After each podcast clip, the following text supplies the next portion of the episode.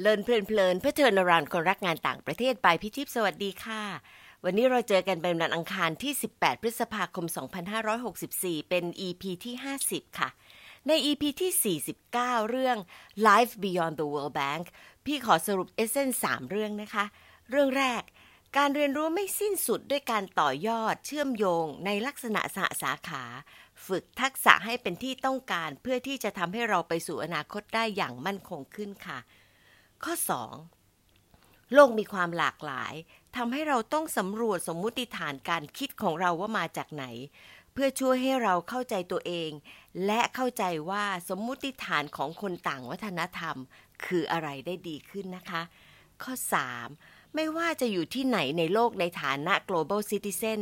เรายังมี identity ของความเป็นไทยที่ทำให้เราคิดว่าประเทศไทยคือบ้านของเราอยู่ดีล่ะค่ะ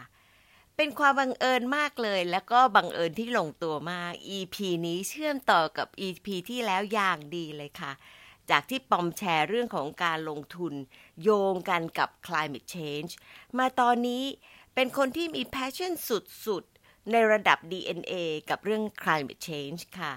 พี่นั้นนึกอยากให้สองคนนี้ได้รู้จักกันเลยจะได้ต่อยอดแล้วก็เสริมงานกันได้ด้วยนะคะตอนนี้พี่ให้ชื่อตอนว่าดี เอ็น เอ ที่ดีต่อโลกและต่อใจค่ะ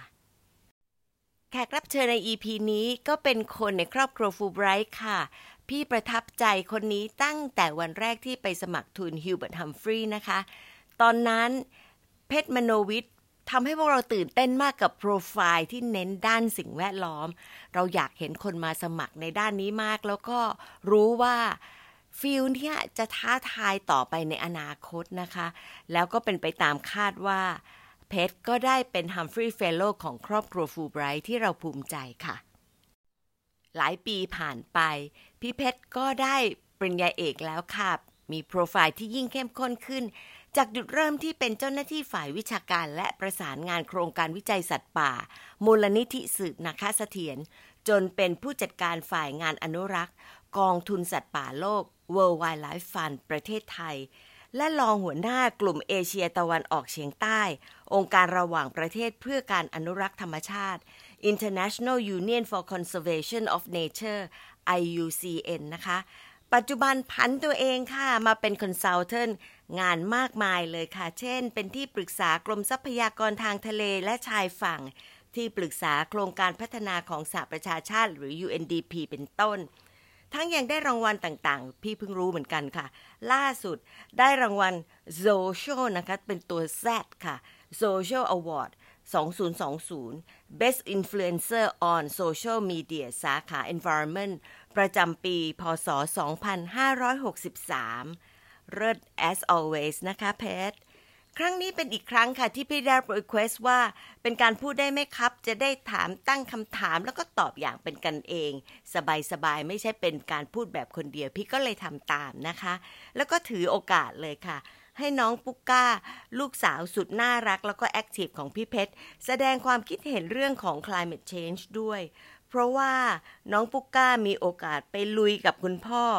ตายต่อหลายแห่งในหลายรูปแบบค่ะมาฟังกันเลยนะคะเพชรสวัสดีค่ะ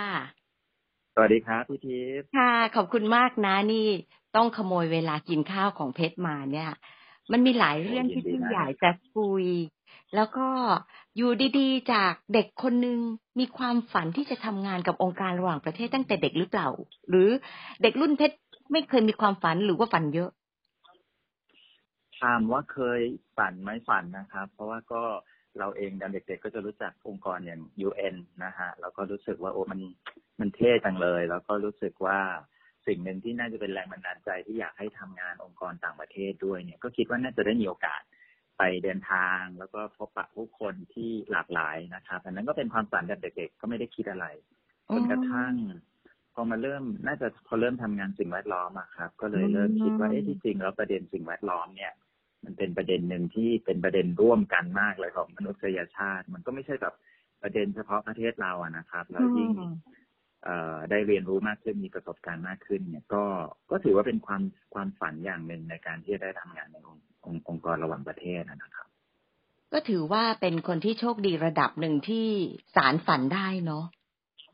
ครับก็คิดว่าแน่นอนเลยกุญแจสำคัญก็คงเป็นเรื่องภาษานะครับแล้วก็คือตอนจบมาใหม่ๆผมก็ทำมูลนิธิสืบซึ่งก็เป็นงานสิ่งแวดล้อมแบบเข้มข้นมากนะฮะแต่ว่าตอนนั้นเนี่ยเราก็รู้เลยว่าจุดอ่อนเราเนี่ยมันน่าจะเป็นเรื่องของภาษาแล้วก็ตอนนั้นเนี่ยก็ก็เลยเริ่มมีความคิดว่าอยากจะไปเรียนปริญญาโทต่างประเทศนะครับแล้วตอนนั้นก็เลยเลือกไปที่ออสเตรเลียซึ่งหลังจากที่จบปริญญาโทสาขานิเวศวิทยาเขตร้อนมาเนี่ยก็เส้นทางก็เลยทำงานองค์กรต่างประเทศมาตลอดเลยนะครับตั้งแต่กลับมาอืมค่ะแล้วไปถ่ายรูปตอนไหนล่ะเพราะว่าเป็นคนที่มีแพชชั่นเรื่องถ่ายรูปมากแล้วมันเป็นลิงก์กับเรื่องของ climate change อะไรตรงไหนยังไงไหมคะก็เป็นคนจะบอกว่าเป็นคนชอบสื่อสารนะครับเพราะว่าตอนเริ่มทำงานแรกๆเนี่ยก็พยายามที่จะเขียนบทความอะไรอย่างนี้ด้วยแล้วเราก็พบว่าเออที่จริงภาพถ่ายก็เป็นอีกวิธีนึงในการที่จะช่วยสื่อสารได้นะครับแล้วก็ความที่เริ่มมีโอกาสได้ไปเดินทางในหลายๆหลายๆพื้นที่นะครับเราก็เรียกได้ว่าเอาเอาพาชั่นด้านการสื่อสารเนี่ยมาคอมไบน์กับอาจจะความคิดสร้างสรรค์อะไรอย่างนี้ด้วยนะครับก็เลยภาพถ่ายเนี่ยก็เป็นจุดหนึ่งที่เราพยายามใช้มาประกอบกับการสื่อสารมาตลอดครับอืมค่ะแล้วเรื่องพวกนี้นี่ถ่ายทอดไปให้ลูกด้วยไหมลูกมีความรู้สึกว่าเรื่องของการถ่ายรูปเนี่ยมันสื่ออะไรแบบนี้ด้วยไหมคะคือไหนๆมีลูกนะเราพาดพิงถึงลูกเลยนะตั้งแต่ตอนนี้นะหวังว่านะครับหวังว่าแต่ก็เราเราก็พยายามให้หมายถึงว่าอยากให้เขาถ่ายด้วยตัวเองมากกว่าอะไรอย่างเงี้ยครับคือแต่ว่าจริงๆเขาไปเดินทางด้วยกันเนี่ยเขาเขาจะเป็นนางแบบซะมากกว่า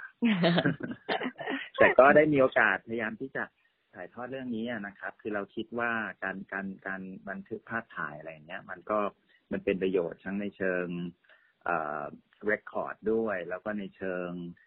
หลายๆครั้งเนี่ยมันสามารถเอามาใช้สื่อสารได้อย่างไม่น่าเชื่อนะครับคือผมยังจำได้เลยอย่างตอนที่ทำรณรงค์เรื่องของปลานกแก้วอะไรอย่างเงี้ยเราก็ยกภาพขึ้นมาถ่ายเนาะตอนนั้นอาจจะไม่ได้คิดอะไรก็ปรากฏว่ามันได้ใช้ถูกใช้เป็นสื่อที่ส่งพลังมากเลยสามารถที่จะทำให้คนมีส่วนร่วมเข้ามาได้เยอะแยะเลยครับก็บอกให้เพชรดีใจด้วยเพราะว่าพี่ได้โพสการ์ดจากเพชรมามันก็ทำให้พี่เป็นแรงบันดาลใจแล้วเป็นเรื่องอะไรที่พี่จำได้เกี่ยวกับเพชรด้วยว่ามันเป็นลิงก์กับเรื่องของ climate change แล้วไปเห็นสภาวะต่างๆของภูมิประเทศที่แตกต่างซึ่งเราจะไม่มีโอกาสได้เห็นไงเพชรจะได้ดีใจว่าเนี่ยในที่สุดแล้วในการถ่ายภาพการสื่อพวกนี้มันมันโดนจริงๆกับหลายกลุ่มหลายหลายเจนครับค่ะโอ้ดีใจมากๆเลยครับเพราะตอนนั้นรถการ์ดนั้นก็ได้ได้ทำเซตแรกก็ก็เนี่ยแหละครับผลเป็นผลผลิตจากการที่ได้ไปเรียนออสเตรเลียแล้วเราก็เวลาไปไหนนี่ก็พยายามใช้เวลาให้คุ้มค่าที่สุดนะครับพยายามจะไปเดินทางตามอุทยานแห่งชาติต่างๆอะไรเงี้ยฮะเพราะเราก็รู้สึกว่าเออมันเป็นโอกาสที่หาไม่ได้แล้วเนาะช่วงที่ได้ได้ทุนฟูลไบรท์ก็เหมือนกันครับก็น่าจะเป็นคนหนึ่งที่เที่ยวเก่งที่สุดแล้วมั้งดีค่ะเราก็อยากจะให้เที่ยวเพื่อที่จะได้รู้จักคนแล้วก็ประเทศด้วยเนาะค่ะใช่ค่ะเมื่อกี้นี้เพชรพูดถึงปริญญาโทแต่ว่าเพชรเองเนี่ยก็ตะเกียกตะกายเนาะใช้ตะเกียกตะกายเพราะว่าในขณะที่ทำงานยุ่งมากก็ไปจบปริญญาเอกจนได้ทำไมถึงคิดว่าอยากจะจบปริญญาเอกหรือว่าเป็นมิชชั่นที่ต้อง accomplish เพื่อที่จะให้ปิดแล้วรุ่นใหม่เนี่ยเขาบอกเขาไม่ค่อยอยากเรียนพวกเนี้ยเออจริงๆแล้วเพชรมองยังไงเรื่องนี้คิดว่าคือถามว่าจำเป็นไหมจริงๆเนี่ยผมผมผมก็ไม่ได้เชื่อหรือคิดว่ามันเป็นสิ่งจำเป็นที่จะต้องจบปริญญาเอกนะครับเพียงแต่ว่าถ้าเกิดเรามาสายวิชาการอะไรเงี้ยซึ่งตอนนั้นส่วนตัวเองเนี่ยก็จบปริญญาโทแล้วก็ทำงานมาระยะหนึ่งนะครับทำงานมาเจ็ดแปดปีแล้วตอนนั้นความสนใจของเราเนี่ยก็ค่อนข้างชัดเจนขึ้นเรื่อยๆเรื่องอยากที่จะต่อยอดแล้วก็ทำวิจัยทางด้านทะเลด้วยอะไรเงี้ยครับที่เกี่ยวข้องกับการเปลี่ยนแปลงสภาพภูมิอากาศตอนนั้นก็เลยคิดว่าด้วยจังหวะอะไรหลายๆอย่างเนี่ยมันเหมาะมากกว่าแล้วก็เลยคิดว่าการการจริงๆคือการเรียนปริญญาเอกเนี่ยเส้นทางมันน่าจะค่อนข้างไปทางวิจัยมากกว่านะครับแต่ว่าส่วนตัวผมเนี่ยเรียกว่าเป็นสายปฏิบัติมากกว่ามาตั้งแต่แรกแล้วเพราะฉะนั้นเนี่ยความจริงการการได้มีโอกาสไปเรียนปริญญาเอกเนี่ยเราก็รู้สึกว่าทำให้เราได้ขยาย องค์ความรู้มากกว่าแล้วก็ขยายเรื่องคอนเนคชันมากกว่าที่จะมองตัวเองว่าจะจบกลับมาแล้วเป็นนักวิจัยอะไรเงี้ยนะครับแล้วก็จากการเรียนปริญญาเอกเนี่ยมันเป็นมันเป็นมาราธอนจริงๆนะครับแล้วก็ผมเองเนี่ยก็เลือกเส้นทางมาราธอนสุดๆเพราะว่าไปไปไปเทคกับเบรกระหว่างทางด้วยในการที่กลับมาทำงาน full time นะครับอยู่ทั้ง สี่ถึงห้า ปีเพราะฉะนั้นเนี่ยมันก็เลยเป็นแกปที่ค่อนข้างเยอะแต่ว่าตอนนั้นก็เหมือนกับเป็นสิ่งที่เราเริ่มต้นไปแล้วเนาะเราก็คิดว่าน่าจะทำให้สำเร็จดีกว่าอะไรเงี้ยนะครับก็ตอนนั้นมันก็เริ่มกลายเป็นสิ่งที่ติดค้างเอาไว้ถ้าทำมันเหมือนกับเริ่มต้นไปเยอะแล้วอะไรเงี้ยถ้าทำไม่จบมันก็รู้สึกเสียเสียโอกาสอะไรเงี้ยครับก็เลยตัดใจในเครื่องสุดท้ายพอดีในการที่กลับไปเขียนเล่มทีสิสให้จบครับแล้วก็คิดว่าแน่นอนว่าถามว่ามันมันมันได้อะไรไหมมันก็ได้เยอะนะครับในโดยเฉพาะในสังคมไทยเราเนี่ยผมว่ามันก็ยังช่วยในเรื่องของความน่าเชื่อถืออะไรอย่างเงี้ยทั้งๆที่จริงๆแล้วสิ่งต่างๆเนี่ยผมผมไม่ได้คิดว่ามันมีผลขนาดนั้นนะฮะแต่ว่าการได้มีโอกาสไปไปไปเรียนปริญญาเอกอีกใบหนึ่งที่ที่เอ่อเรียนเรียนได้ปริญญาอีกใบหนึ่งที่แคนาดาเนี่ยผมมองเรื่องประสบการณ์มากกว่าที่มันก็ได้เห็นความแตกต่างของการเรียนที่ออสเตรเลียการเรียนที่อเมริกาแล้วก็การเรียนที่แคนาดานะครับมันก็ได้เห็นความหลากหลายของผู้คนแล้วก็แนวความคิดอะไรต่างๆด้วยซึ่งอันนั้นเนี่ยผมคิดว่ามีค่าที่สุดมากกว่าใบปริญญาด้วยซ้ำไปนะครับอืมจริงเห็นด้วยแต่ว่าต้องชมมากเลยว่า motivated มากที่ไปจบมาเพราะว่ามันมีกระแสการทำงานแล้วความท้าทายจากการทำงานเยอะมากอ่ะแล้วก็ยังสามารถ manage ได้พี่แบบโอ้โหยังแบบชื่นชมมากแล้วถ้าเป็นแบบเนี้ยพี่ก็คิดว่าเพชรเลยกลายเป็นคนที่ contempt เนาะคือจะเห็นเลยว่าปัจจุบันเนี่ยหลักสูตรเป็นยังไงล่ะในปริญญาเอกแล้วก็ expectation ของสังคมของทั้งภูมิภาคต่างๆจริงๆแล้วถ้าเพชรเข้าไปอยู่ในวงจรของมหาวิทยาลัยไทยคิดว่าอยากมองอะไรให้มหาวิทยาลัยไทยทำเพิ่มขึ้นปรับปรุงไหมในเรื่องนี้ที่จะทำให้เราเชฟวิธีคิดได้ดีขึ้นผมคิดว่าตอนคือณปัจจุบันเองเนี่ยองค์ความรู้มันมันมันมันเปลี่ยนไปเร็วมากเลยนะครับเพราะฉะนั้นเองตัวหลักสูตรอะไรเนี่ยก็ต้องเอื้อให้เด็กเนี่ยสามารถที่จะปรับตัวให้เข้ากับสถานการณ์ได้นะครับใครจะได้รู้นะครับว่าเนี่ยช่วงปีนึงที่ผ่านมาเนี่ยเราต้องเจอกับแพนเดมิกแบบโควิดอะไรเงี้ยนะฮะก็คือกระแสการพัฒนาเองหรือว่าการเรียนรู้ปัจจุบันเนี่ยผมว่ามันเจอกับ disruption เยอะแยะไปหมดในขณะที่แง่หนึ่งเนี่ยเราก็เห็น disruption ในแง่ดีว่ามันมีเทคโนโลยีต่างๆที่จะมาปลดล็อกไอ้ตัว barrier ต่างๆที่เมื่อก่อนเราอาจจะมีนะครับปรากฏว่าเดี๋ยวนี้เนี่ยเราสามารถที่จะก้าวกระโดดไปได้ค่อนข้างรวดเร็วเลยในเรื่องขององค์ความรู้ในเรื่องของเทคโนโลยีเพราะฉะนั้นเนี่ยผมคิดว่าเด็กที่เรียนเนี่ยต้องต้องมี mindset ที่ที่เปิดกว้างมากๆกว่าแต่ก่อนเยอะเลยแล้วคราวนี้ในส่วนของหลักสูตรเองเนี่ยต้องเอื้อให้เด็กเนี่ยสามารถที่จะปรับตัวเองแล้วก็หาแพชชั่นตัวเองให้มันเข้ากับสถานการณ์ได้ได้ทันท่วงทีอ่ะครับเพราะว่าเราองค์ความรู้เดี๋ยวนี้เนี่ยมันอยู่ข้างนอกหมดแล้วเนาะมันไม่ได้อยู่ในตำราเรียนอีกต่อไปอ่ะครับผมก็เลยคิดว่าตัวหลักสูตรเองเนี่ยต้องเป็นตัวกระตุ้นเป็นตัวเป็นตัวเหมือนกับไกด์ให้กับนักศึกษาเนี่ยเข้าใจบริบทที่มันเปลี่ยนแปลงอย่างรวดเร็วมากๆเลยในปัจจุบันค่ะถ้าอย่างนั้นอาจจะต้องให้กลุ่มอาจารย์เนี่ยขึ้นมาเป็นตัวนำก่อนเป็นตัวหลักที่จะเปิด mindset เยอะขึ้นกว่ากลุ่มอื่นๆนะถ้าที่ฟังแบบนี้เนาะใช่เลยครับใช่เลยต้องต้องเรียกได้ว่าต้องตามสถานการณ์โลกให้ทันนะฮะอย่างนี้ใช่นะเออมันยากจริงๆแล้วในขณะที่เพชรเองก็กำลังจะไปอีกสเต็ปหนึ่งเนาะเพราะว่าถือว่าเป็น global citizen ในหลายภูมิภาคด้วยแล้วก็กลับมาทำงานที่ไทยแต่ก็ยังผูกในเรื่องของเป็น cross cutting issue ของโลกในส่วนตัวแล้วเนี่ยเพชรคิดว่าตัวเองเป็น global citizen ไหมแล้วก็ expect ลูกให้เป็น global citizen ด้วยไหมคิดว่าเป็นระดับหนึ่งเลยนะครับเพราะว่ารวมๆกันแล้วก็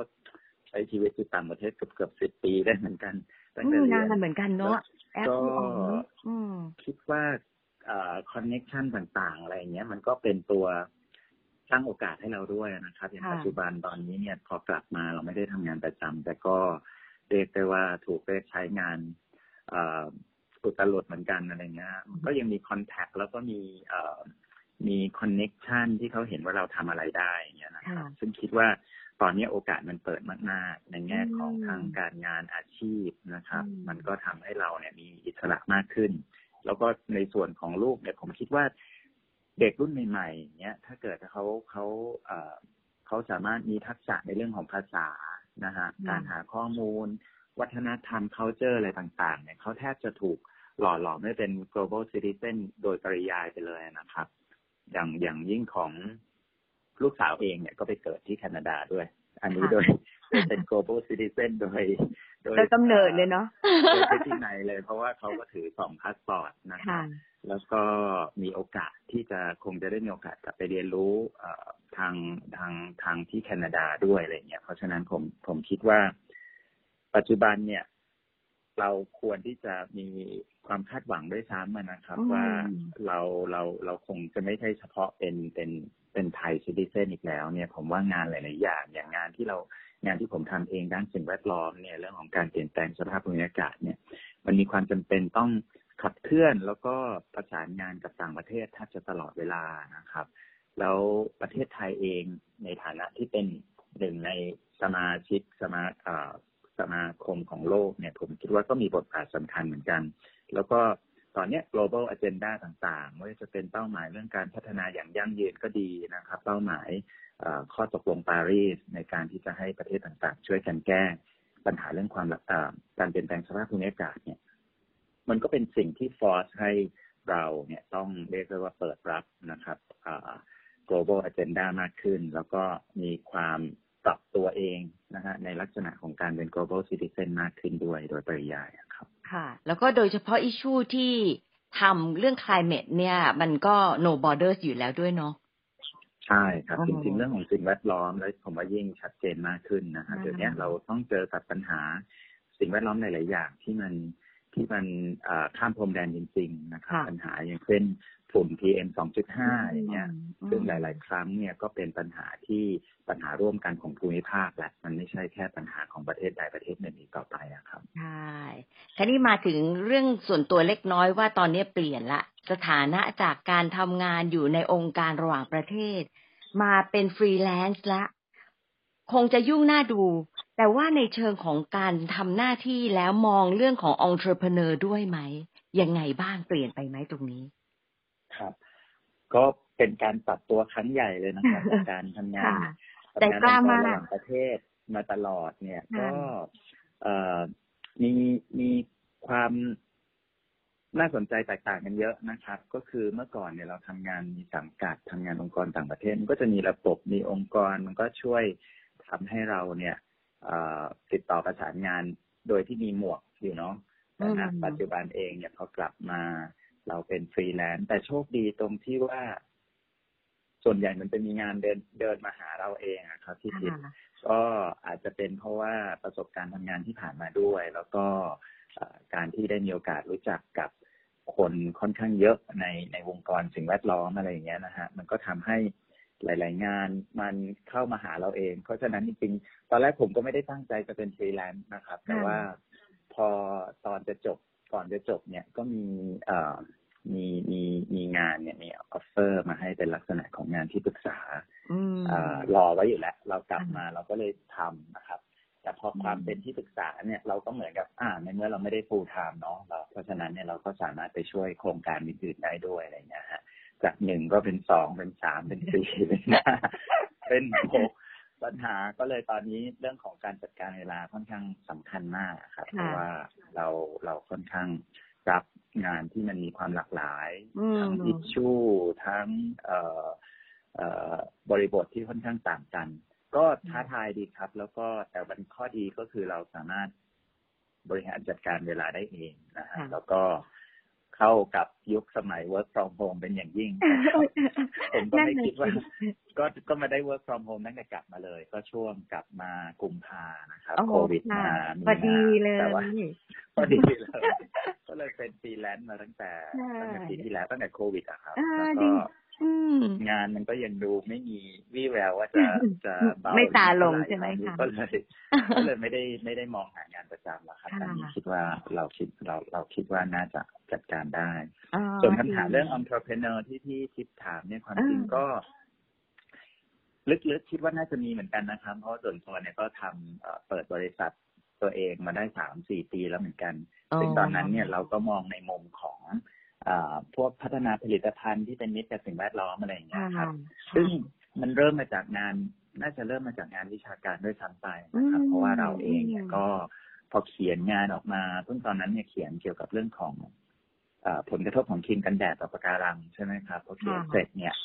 คนก็ค่อนข้างสนใจแต่ว่าคำถามก็คือแล้วทางออกคืออะไรอย่างเงี้ยครับซึ่งตอนนั้นเนี่ยมันก็มีทางออกอยู่ที่ว่าก็คือซื้อครีมกันแดดที่เป็นแบบปลอดภัยเป็นมิตรสำหรับปะการังจากต่างประเทศอินพอร์ตเข้ามาเนี่ยได้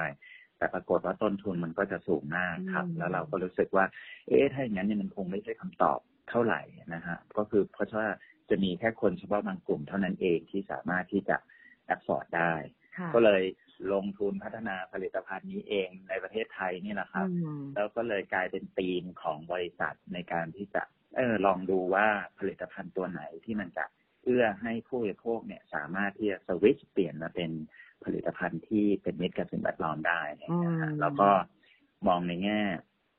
ผู้ประกอบการเราก็คิดว่าเออถ้าเราทำธุรกิจอย่างเงี้ยมันก็ค่อนข้างสอดรับกับความสนใจของเราครับแล้วเราสามารถที่จะสื่อสารได้อย่างเป็นธรรมชาติคือเราโดยโดยส่วนตัวเนี่ยเราไม่ใช่นักธุรกิจอยู่แล้วแต่ถ้าเกิดมันเป็นอะไรเพื่อสิ่งแวดล้อมเนี่ยเราก็รู้สึกว่าเราสามารถทำได้แล้วก็มีความสุขกับทำกับการทำนะครับเราก็คิดว่าข้อดีของการเป็น entrepreneur ผมคิดว่าเรามองว่าถ้าเกิดบริษัทเราโตหรือว่าเราเราขายได้มากขึ้นเนี่ยมันหมายความว่ามันก็มี impact ด้านดีให้กับสิ่งแวดล้อมอะไรอย่างเงี้ยฮะซึ่งมันก็เป็นแรงจูงใจว่าเออถ้าเราต้องการ impact เยอะเนี่ยเราก็น่าเราเราน่าที่จะพัฒนาproduct หรือว่าบริษัทให้มันให้มันสอดรับกับความต้องการของคนส่วนใหญ่ได้อะไรอย่างเงี้ยครับค่ะโอ้พี่เห็นเส้นทางสู่อนาคตเยอะมากเลยเนาะจากสิ่งที่ทำเป็นวิชาการตั้งแต่ต้นเนาะตรงนี้ก็ถือว่านี่ไม่รู้เหมือนกันนะต้องบอกน้องปุ๊กก้าโชคดีมากนะที่คุณพ่อเนี่ยมองอะไรหลายอย่างแบบนี้แล้วก็ปุ๊กก้าก็ได้ซึมซับไปเรื่อยๆเหมือนกันแล้วก็หาเส้นทางของตัวเองวันนี้ก็เลยถือว่าเป็นเรื่องพิเศษเหมือนกันขอร้องของเพชรเป็นพิเศษนะบอกว่าขอน้องปุ๊กก้ามาพูดให้หน่อยเอ่อก็คุณพ่อก็แนะนำน้องปุ๊กก้าให้หน่อยนะคะได้ครับก็เดี๋ยวจะให้น้องปุ๊กก้าเขาเล่าให้ฟังสั้นๆนะครับว่า climate change คืออะไรในความหมายของเขานะครับเพราะว่าปุ๊กก้านี่ก็เป็นเอ่อเป็นเด็กที่ได้ถูกติดตามไปลงพื้นที่หลายๆพื้นที่นะครับเวลาผมทำงานอะไรเนี่ยก็พยายามจะให้โอกาสเนี่ยเขาได้ติดตามไปด้วยนะครับก็อยากจะให้ซึมซับงานที่พ่อทำนะครับแล้วถ้าเป็นไปได้เนี่ยก็อาจจะมีโอกาสได้ทำงานด้านสิ่งแวดล้อมในอนาคตเราก็ยังไม่รู้เหมือนกันนะครับค่ะก็ถ้าอย่างนั้นเราก็มาฟังน้องปุ๊กก้ากันนะคะได้เลยสวัสดีค่ะหนูชื่อปุ๊กก้าอายุสิบปีสำหรับหนู climate change หรือการเปลี่ยนแปลงสภาพภูมิอากาศคือการที่โลกร้อนขึ้นเพราะมีแก๊สเรือนกระจกมากเกินไปแล้วรู้ไหมคะแก๊สเรือนกระจกมาจากไหนมาจากกิจกรรมต่างๆของมนุษย์โดยเฉพาะการใช้เชื้อเพลิงฟอสซิลเช่นการขนส่งการผลิตในโรงงานอุตสาหกรรมการใช้พลาสติกรวมไปถึงการตัดไม้ทำลายป่าเพราะต้นไม้ช่วยดูดซับก๊าซคาร์บอนไดออกไซด์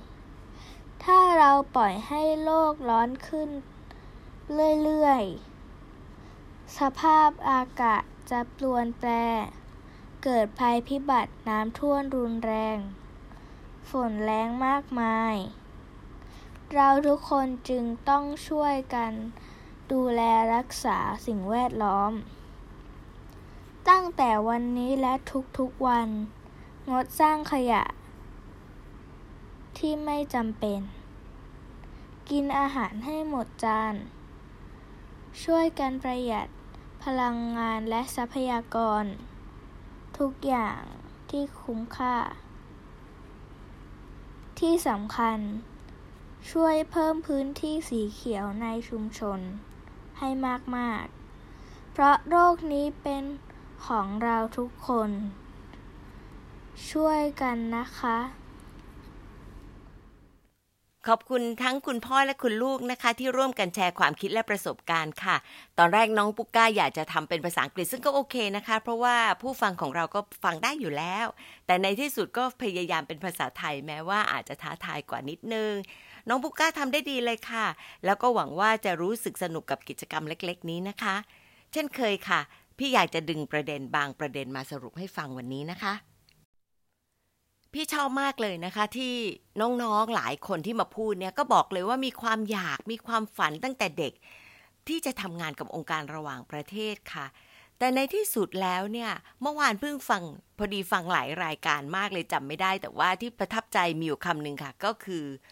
your dream needs encouragement หมายความว่ามันไม่ใช่ just ฝันเฉยๆเนาะแต่ว่ามีการที่จะขับเคลื่อนตัวนั้นด้วยเหมือนกันค่ะตรงนี้ชัดเจนมากเลยกับที่สิ่งที่เพชรทำนะคะคือได้แรงบันดาลใจมีความฝันแต่มันตามด้วยแอคชั่นนะคะคือทำยังไงให้สารฝันให้เกิดอย่างที่เพชรนึกถึงเรื่องของภาษากับการไปเรียนต่อปริญญาโทที่ต่างประเทศในสาขาที่ตัวเองสนใจ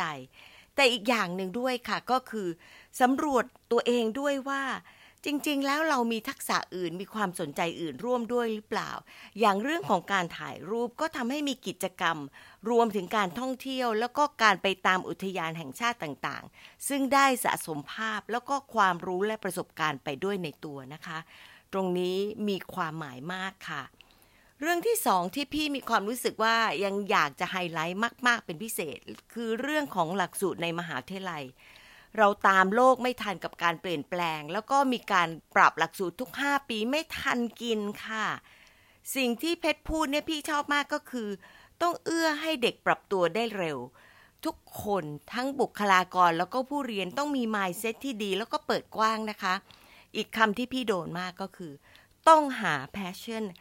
ให้เร็วและเข้ากับสถานการณ์ที่เปลี่ยนแปลงไปค่ะมหาวิทยาลัยมีหน้าที่กระตุ้นและชี้นำให้เข้ากับบริบทที่เปลี่ยนแปลงตรงนี้ล่ะค่ะอีกเรื่องที่พี่ชอบก็คือการมองแบบเป็น global citizen นะคะข้ามกรอบงานวิชาการแล้วก็แม้แต่การเรียนปริญญาเอกก็มีค่าเกินกว่าแค่ใบปริญญาอยู่แล้วโดยมองว่าเป็นการได้ประสบการณ์ที่เห็นความแตกต่างของการเรียนที่ประเทศต่างๆในภูมิภาคต่างๆเห็นความหลากหลายของผู้คนแล้วก็แนวคิดเป็นการสร้างเครือข่ายและที่สำคัญนะคะสร้างอาชีพอื่นๆต่อๆไปได้ด้วยไม่ได้จำกัดอยู่ที่วงวิชาการอย่างเดียวค่ะเรายังรวมถึงเรื่องของการสื่อสารเรื่องที่เป็นความสำคัญต่อคนและก็โลกด้วยนะคะหลายๆอย่างนำไปสู่การสร้างคำสำคัญที่สุดก็คือการสร้างผลกระทบในสิ่งแวดล้อมทั้งที่ต่อพวกเราเองแล้วก็ต่อโลกด้วยค่ะตรงนี้ก็สมประสงค์เป้าหมายของเพชรในกรอบที่กว้างและลึกไปด้วยกันเลยค่ะแถมอีกนิดนะคะเพราะอยากพูดถึงน้องปุ๊กก้าค่ะสิ่งที่น้องปุ๊กก้าแชร์นั้น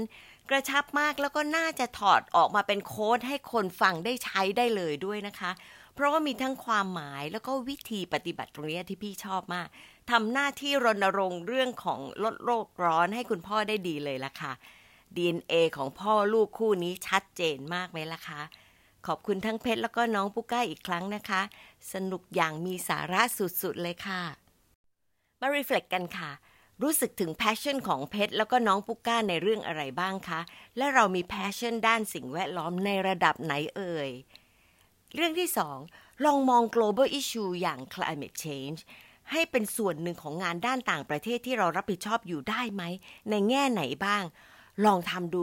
เลยดีไหมคะขอบคุณที่ตามฟังและพบกันวันอังคารหน้านะคะสวัสดีค่ะ